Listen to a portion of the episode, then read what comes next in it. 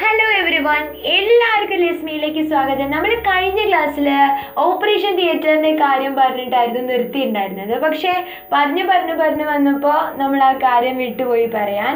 അപ്പോൾ കുറേ കൂട്ടുകാരനോട് ചോദിച്ചു എന്താണ് എന്താണ് സംഭവം എന്നുള്ള കാര്യം? അപ്പോൾ അതിന്റെ ആൻസർ ഞാൻ പറഞ്ഞുതരാം. ഓപ്പറേഷൻ തിയേറ്റർ എന്ന പ്രയോഗം തന്നെ തെറ്റാണ്. ശരിക്കുള്ള പ്രയോഗം എന്ന് പറഞ്ഞാൽ ഓപ്പറേറ്റിംഗ് തിയേറ്റർ എന്നാണ്. ഇനി എവിടെയെങ്കിലും ഓപ്പറേഷൻ തിയേറ്റർ എന്ന് എഴുതി വെച്ച് കഴിഞ്ഞിട്ടുണ്ടെങ്കിൽ അത് കീറി എടുത്ത് കളയുക അല്ലെങ്കിൽ അത് മാറ്റാൻ അവരോട് അധികൃതരോട് പറയാം. അപ്പം തെറ്റായിട്ടുള്ള കാര്യം എന്തിനാ നമ്മളിങ്ങനെ വെച്ചുകൊണ്ടിരിക്കുന്നത് അല്ലേ? ഇപ്പം ഒരു ഭാഷയിലുള്ള സംഭവം അല്ലേ അത്ര വലിയ കാര്യമൊന്നുമല്ല എന്നൊക്കെ വിചാരിക്കും. പക്ഷേ തെറ്റെന്ന് പറഞ്ഞ സാധനം അത് തെറ്റ് തന്നെയാണ്. അപ്പം എല്ലാവരും എന്ത് ചെയ്യുക ആ കാര്യം എന്ന് ഓർമ്മയിൽ സൂക്ഷിക്കാൻ നാളെ നിങ്ങളിതുപോലെ ആശുപത്രിയൊക്കെ തുടങ്ങിയാൽ ഡോക്ടേഴ്സൊക്കെ ആയിട്ട് മാറുന്ന സമയത്ത് നിങ്ങൾ എന്ത് ചെയ്യുക ഈ തെറ്റ് ആവർത്തിക്കാണ്ടിരിക്കാൻ ശ്രമിക്കാം. ഓക്കെ സോ ലസ്മി ഇത് സ്നേഹ സ്നേഹ ഫ്രം ലസ്മി എല്ലാവർക്കും ഒരു ശുഭദിനം ആശംസിച്ചുകൊണ്ട് നമുക്ക് ഇന്ന് കുറച്ച് കാര്യങ്ങളും സംസാരിക്കാം. ഇപ്പം ഞാൻ കുറേ ദിവസമായി വോയിസ് അയച്ചതിന് അയക്കാൻ കുറേ ദിവസമായി മറക്കുകയാണ് മറക്കണമല്ല സമയം കിട്ടാത്തതുകൊണ്ടാണ് ചെറിയ ചെറിയ ചെറിയ പരിപാടികളൊക്കെ ആയിട്ട് ഇങ്ങനെ പോയിക്കൊണ്ടിരിക്കുകയായിരുന്നു അപ്പം നമുക്ക് ഇന്ന് കുറച്ച് ടെൻസസിനെ പറ്റി പഠിക്കാം. അപ്പം നമുക്കറിയാം എന്തും. ഞാൻ എന്നെ ക്ലാസ് എടുക്കാൻ തുടങ്ങിയോ? അന്ന് തൊട്ട് പറയാൻ പോകുന്ന കാര്യം ഈ ടെൻസ് തന്നെയാണ്. ഇന്നും അത് തന്നെ തുടർന്നുകൊണ്ടിരിക്കുകയാണ്. എത്രയോ കൊല്ലമായി നാലഞ്ച് കൊല്ലമായി ഇത് തന്നെ പറഞ്ഞുകൊണ്ടിരിക്കുന്ന ഒരുപാട് ക്ലാസ്സുകളിൽ അപ്പം എന്താ അങ്ങനെ പറയേണ്ട കാര്യം എന്ന് വെച്ച് കഴിഞ്ഞാൽ ഈ ടെൻസസിനൊന്നും ഒരു മാറ്റവും ഇല്ല. ഒരു മാറ്റമില്ല എന്ന് പറഞ്ഞാൽ ഒരു മാറ്റമില്ല ഒന്നും വേറെ പഠിപ്പിക്കാനൊന്നുമില്ല ഗ്രാമർ എന്ന് പറഞ്ഞു കഴിഞ്ഞാൽ ഈ ടെൻസ് ഈ ടെൻസിനെ പറ്റിയുള്ള ഒരു കൃത്യമായിട്ടുള്ള അവഗാഹം ഉണ്ടാക്കിയെടുക്കുക. എന്നുള്ള കാര്യം മാത്രമേ ഉള്ളൂ. അതുകൊണ്ടാണ് വീണ്ടും വീണ്ടും ഓരോ ബാച്ചിലും നമ്മൾ റിപ്പീറ്റ് ചെയ്ത് പറഞ്ഞുകൊണ്ടേയിരിക്കുന്നത്. ഓക്കെ പക്ഷെ ഒരു തവണ പഠിച്ചു കഴിഞ്ഞാൽ പിന്നെ ജീവിതകാലം മുഴുവനും നമ്മുടെ കൂടെ ഇരിക്കുന്ന ഒരു സംഭവമാണ്. ഇപ്പം മാത്സിന്റെ കാൽക്കുലേഷൻസ് ഒക്കെ നിങ്ങൾ നല്ല ഈസിയായി പഠിക്കാറില്ലേ? ഗുണപട്ടികയൊക്കെ അത് ചോദിച്ചാൽ എല്ലാവർക്കും അറിയാലോ. അപ്പം ഇംഗ്ലീഷിൽ ഈ ഒരു സംഭവം നമ്മൾ കുഞ്ഞ് ക്ലാസ് മുതൽ ഇതിനെപ്പറ്റിയുള്ള ഒരു അവയർനെസ് ഏതെങ്കിലും വിധേന നമ്മുടെ ടീച്ചേഴ്സും നമ്മുടെ കുട്ടികൾക്ക് കൊടുത്തെങ്കിൽ ഇപ്പോൾ ഇവർക്ക് അത്ര ബുദ്ധിമുട്ടുണ്ടാവില്ലായിരുന്നു. ഈ നമ്മളുടെ മലയാളം മീഡിയം എന്ന് പറയുന്ന നമ്മുടെ ചങ്ക്സ് ബ്രോസിന് ശരിക്കും പറഞ്ഞു കഴിഞ്ഞാൽ അവർക്ക് ഭയങ്കര സങ്കടമാണ് ഇംഗ്ലീഷ് മീഡിയത്തിലുള്ളവർക്ക് എന്തോ കൊമ്പുണ്ട്. അങ്ങനെ പല ക്ലാസ്സിലും ഞാൻ കേട്ടിട്ടുണ്ട്. പക്ഷേ ഒരു കൊമ്പുമില്ല നമ്മുടെ അത്ര ഉഷാർ വേറെ ഒരാളും ഉണ്ടാവില്ല. സോ അവർക്കൊക്കെ വേണ്ടിയിട്ടാണ് പ്രത്യേകിച്ചും പറയുന്നത്. ഇന്ന് നമുക്ക് ടെൻസസിന്റെ ആദ്യ പാഠത്തിലേക്ക് കടക്കാം. അപ്പോൾ ടെൻസ് എന്ന് പറഞ്ഞു കഴിഞ്ഞാൽ എന്താണ് ടെൻസ്? ടെൻസ് എന്ന് മീൻസ് കാലങ്ങൾ എന്നാണ് അർത്ഥം. അതായത് നമുക്കറിയാം ഏതെങ്കിലും ഒരു കാലത്തിലല്ലാണ്ട് ഒരു കാര്യം നമുക്ക് പറയാൻ കഴിയില്ല. ഒരു കാര്യം എന്ന് പറഞ്ഞു കഴിഞ്ഞാൽ ഒരു കാര്യം. ഒന്നുകിൽ അത് വർത്തമാന കാലമായിരിക്കും ഇപ്പം നടന്നുകൊണ്ടിരിക്കുന്ന കാര്യമായിരിക്കും. അല്ലെങ്കിൽ അത് കഴിഞ്ഞു പോയ കാര്യമായിരിക്കും അതിന് നമ്മൾ ഭൂതകാലം എന്ന് പറയും. അതും അല്ലെങ്കിൽ ചിലപ്പോൾ നടക്കാൻ പോകുന്ന കാര്യമായിരിക്കും അതിന് നമ്മൾ ഭാവി കാലം എന്ന് പറയും. ഈ ഒരു മൂന്ന് കാലത്തിലല്ലാതെ നമുക്ക് ഒരു കാര്യവും പറയാൻ സാധിക്കില്ല ഈ ലോകത്ത്. സോ അതുകൊണ്ട് തന്നെ ടെൻസസ് എന്ന് പറഞ്ഞു കഴിഞ്ഞാൽ വളരെ ഇമ്പോർട്ടന്റ് ആണ്. ഇനി ടെൻസ് ടെൻസ് ടെൻസ് പ്രധാനമായിട്ട് മൂന്ന് വിധേനയുണ്ടെന്ന് എല്ലാവർക്കും അറിയാലോ. ഒന്നാമത്തെയാണ് നമ്മളുടെ എന്താ പ്രസന്റ് ടെൻസ് രണ്ടാമത്തേത് പാസ്റ്റ് ടെൻസ് മൂന്നാമത്തേത് ഫ്യൂച്ചർ ടെൻസ് ഇങ്ങനെ മൂന്നെണ്ണമായിട്ട് ആദ്യം നമ്മൾ അതിനെ ഡിവൈഡ് ചെയ്തിട്ടുണ്ട്. ഈ ഒന്നാമത്തെ past tense present tense future tense എന്നിവയിൽ പാസ്റ്റ് ടെൻസ് ആണ് ഇന്ന് നമ്മൾ ആദ്യം പഠിക്കാൻ പോകുന്നത്. അപ്പോൾ പാസ്റ്റ് ടെൻസ് എന്ന് പറഞ്ഞു കഴിഞ്ഞാൽ ഏറ്റവും സിമ്പിളാണ് പക്ഷെ നമ്മളുടെ കുട്ടികൾക്ക് ഏറ്റവും ആവശ്യം വരുന്ന സംഭവം എന്ന് പറഞ്ഞു കഴിഞ്ഞാൽ ഈ പാസ്റ്റ് ടെൻസാണ് അതെന്തോ അങ്ങനെ പറയുന്നത് അങ്ങനെ ചോദിച്ചാൽ ഉത്തരം എന്താണെന്ന് വെച്ച് കഴിഞ്ഞാൽ നമുക്കറിയാം നമ്മൾ എപ്പോഴും എഴുതുന്നതാണ് ഡയറി അല്ലേ ഡയറി എന്ന് പറഞ്ഞു കഴിഞ്ഞാൽ ഒരു ക്വസ്റ്റ്യൻ എന്തായാലും പത്താം ക്ലാസ്സിലെ പരീക്ഷയ്ക്കൊക്കെ ഷുവറായിട്ടും വരും. പിന്നെ വരുന്നതെന്ന് പറഞ്ഞു കഴിഞ്ഞാൽ വെച്ച് കഴിഞ്ഞാൽ നരേറ്റീവ് എഴുതാൻ. ഇപ്പം ഒരു കാര്യം നടന്നു കഴിഞ്ഞു അതിനെപ്പറ്റി നിങ്ങളൊരു പാരഗ്രാഫ് എഴുത് അല്ലെങ്കിൽ അതൊന്ന് വിവരിച്ച് എഴുത്. നരേറ്റീവ് നരേറ്റീവ് എന്ന് പറഞ്ഞാൽ എന്താ? വിവരണം വിവരിച്ച് എഴുതും എന്നൊക്കെ പറഞ്ഞു വരും. അതല്ല എന്നുണ്ടെങ്കിൽ ന്യൂസ് റിപ്പോർട്ട് എഴുതാൻ പറയും. അപ്പം ന്യൂസ് റിപ്പോർട്ടൊക്കെ എഴുതണം എന്നുണ്ടെങ്കിൽ നമ്മൾ എന്ത് വേണം? എന്തായാലും ഈ പാസ്റ്റ് ടെൻസ് അറിഞ്ഞേ പറ്റുള്ളൂ. കാരണം നാളെ അപകടം നടക്കും എന്നൊക്കെയാണ് നമ്മൾ എഴുതുക പത്രത്തിൽ അല്ല ഇന്നലെ ഇന്ന സ്ഥലത്ത് ഇന്ന സമയത്ത് എന്ത് ചെയ്തു? ഒരു അപകടം ഉണ്ടായി. അപ്പം അത് കഴിഞ്ഞു പോയ കാര്യമാണ്. അപ്പം ഈ കാര്യങ്ങളൊക്കെ വിശദമായിട്ട് എഴുതണം എന്നുണ്ടെങ്കിൽ എന്ത് വേണം? ടെൻസിനെ പറ്റിയിട്ടുള്ള നല്ലൊരു അറിവ് വേണം.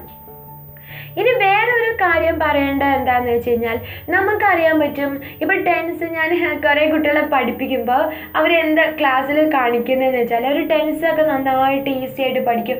ഷോ ഇത്ര ഉണ്ടായിരുന്നുള്ളൂ ടെൻസ് ഇതൊക്കെ ഈസി ആയിരുന്നല്ലോ എന്ന് പറയും. അപ്പം ഞാൻ പത്താം ക്ലാസ്സിൽ പഠിപ്പിക്കുമ്പോൾ നമ്മുടെ അസറ്റ് അക്കാദമിയിലുണ്ട് നമ്മുടെ അഫ്നാൻ എന്ന് പറയുന്ന ഒരു കുട്ടൻ.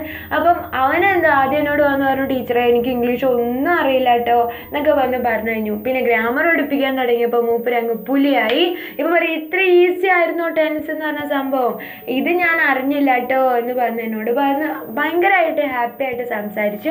അപ്പോൾ നമുക്ക് കേൾക്കുമ്പോൾ തന്നെ ഭയങ്കര ഹാപ്പിയാണ് ആ ഒരാൾക്ക് എന്താ മനസ്സിലായി? അവൻ ബാക്കി അവൻ അങ്ങനെ അങ്ങ് പോയിക്കോളും. അപ്പം ഇംഗ്ലീഷിനോടുള്ള പേടി ആദ്യം തന്നെ ഒഴിവാകും നമ്മൾ ഈ കാര്യങ്ങളൊക്കെ പഠിച്ചാൽ. അപ്പം നമുക്ക് ഇന്ന് ആദ്യം പാസ്റ്റ് ടെൻസ് പഠിക്കാം ഓക്കെ അപ്പം പാസ്റ്റ് ടെൻസിന്റെ പ്രത്യേകത എന്ന് പറഞ്ഞു കഴിഞ്ഞാൽ ഓരോ ടെൻസുകളെയും ഇപ്പോൾ പാസ്റ്റ് പ്രസന്റ് ഫ്യൂച്ചർ അല്ലേ ഈ മൂന്ന് ടെൻസുകളെയും വീണ്ടും നമ്മൾ എന്ത് ചെയ്യുന്നുണ്ടെന്നറിയോ? നാലെണ്ണമായിട്ട് തരംതിരിക്കുന്നുണ്ട്. ഓരോന്നും കേട്ടോ അപ്പോൾ അത് നമുക്കറിയണം. ഒന്ന് പഠിച്ചാൽ തന്നെ മറ്റേ ഈസി ആയിട്ട് എന്റെ പേരൊക്കെ കിട്ടും.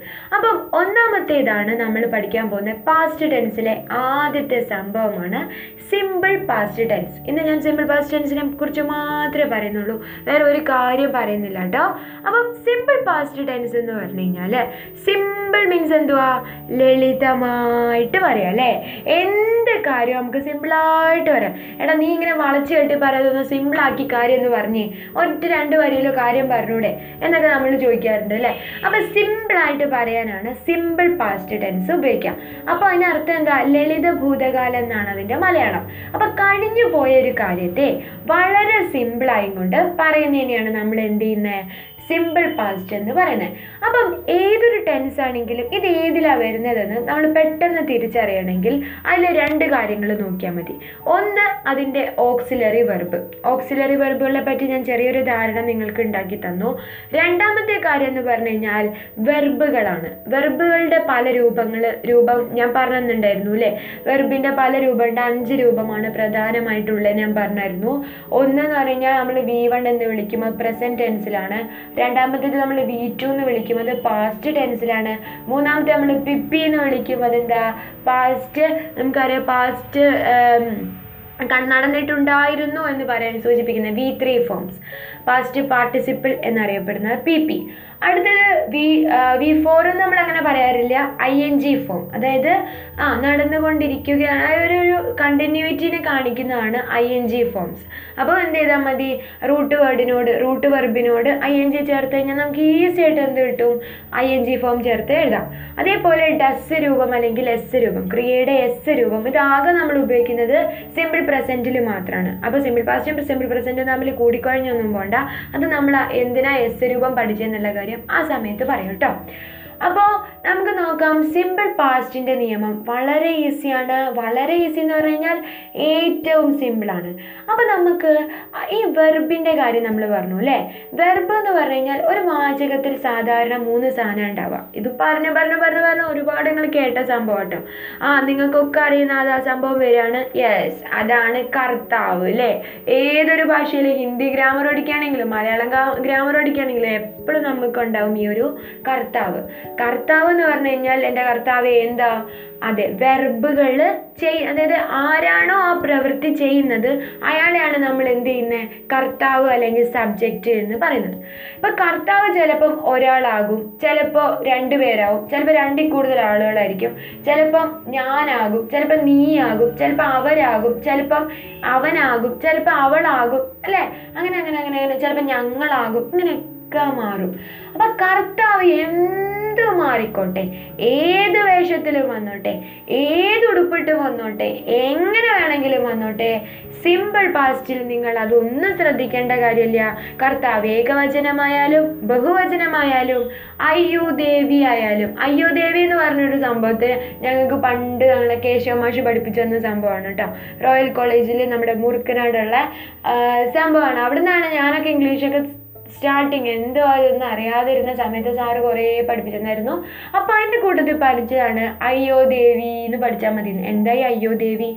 I you they we. അതായത് ഞാൻ നീ ഞങ്ങൾ അല്ല അവർ ഞങ്ങൾ. ഇത്രയാണ് അയ്യോ ദേവി. അപ്പം ഈ ഒരു സംഭവം ഇതേത് വന്നു കഴിഞ്ഞാലും കർത്താവിന്റെ സ്ഥാനത്ത് ആര് വന്നാലും എന്ത് ചെയ്താൽ മതി? ക്രിയയുടെ വി ടു ഫോം അങ്ങോട്ട് ചേർത്ത് എഴുതിയാൽ മതി. ഇപ്പൊ ഉദാഹരണം പറയുകയാണെങ്കിൽ അവൻ കളിച്ചു. കളിക്കുക എന്നുള്ളത് നമുക്കറിയാം പ്ലേ ആർക്കും അറിയാം നിങ്ങൾ ക്ലാസ്സിൽ ഇരുന്നുകൊണ്ടും ചെയ്യുന്ന കാര്യം തന്നെയാണ്. എവിടെ പോലും നിങ്ങൾക്ക് ചെയ്യാൻ ഏറ്റവും ഇഷ്ടപ്പെട്ട കാര്യമാണ് പ്ലേ അപ്പോൾ ഈ പ്ലേ എന്ന് പറഞ്ഞു കഴിഞ്ഞാൽ അതിന് അഞ്ച് രൂപം നമുക്കൊന്ന് പറഞ്ഞു നോക്കാം. ഒന്ന് വി വൺ എന്താ? പ്ലേ കളിക്കുക. ഇനി വി ടു അതായത് പാസ്റ്റ് ടെൻസ് എങ്ങനെ വരിക? കളിച്ചു. എങ്ങനെ വരിക? പ്ലേഡ് ഇ ഡി ചേർത്ത് കൊടുക്കുക അല്ലേ?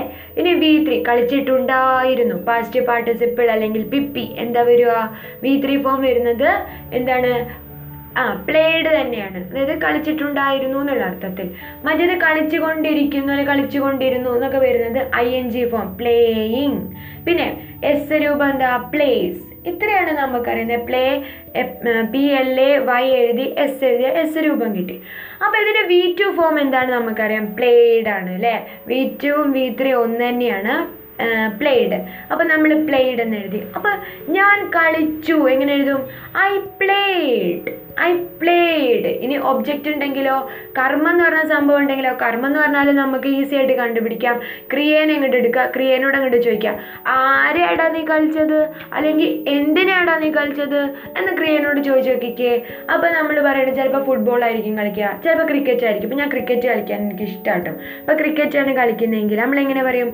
ഐ പ്ലേഡ് ക്രിക്കറ്റ് അപ്പോൾ നമ്മൾ ക്രിയേനോട് ചോദിക്കുകയാണ് ആരെ കളിച്ചു? ക്രിക്കറ്റിനെ കളിച്ചു. എന്തിനെ കളിച്ചു? ക്രിക്കറ്റിനെ കളിച്ചു അല്ലേ ആരെ കളിച്ചു? എന്തിനെ കളിച്ചു ചോദിച്ചാൽ നമുക്ക് ഉത്തരം കിട്ടി. ക്രിക്കറ്റിനെ കളിച്ചു. അപ്പം നമുക്ക് മനസ്സിലായി എന്ത് കർമ്മം എന്താണ്? അതായത് ഒബ്ജക്റ്റ് എന്താണ്? ക്രിക്കറ്റ് ആണ് ഈസി അല്ലേ? ആരാടാ കളിച്ചത്? വെറുബിനോട് ചോദിക്കാം. ആരാ നിന്നെ കളിച്ചത്?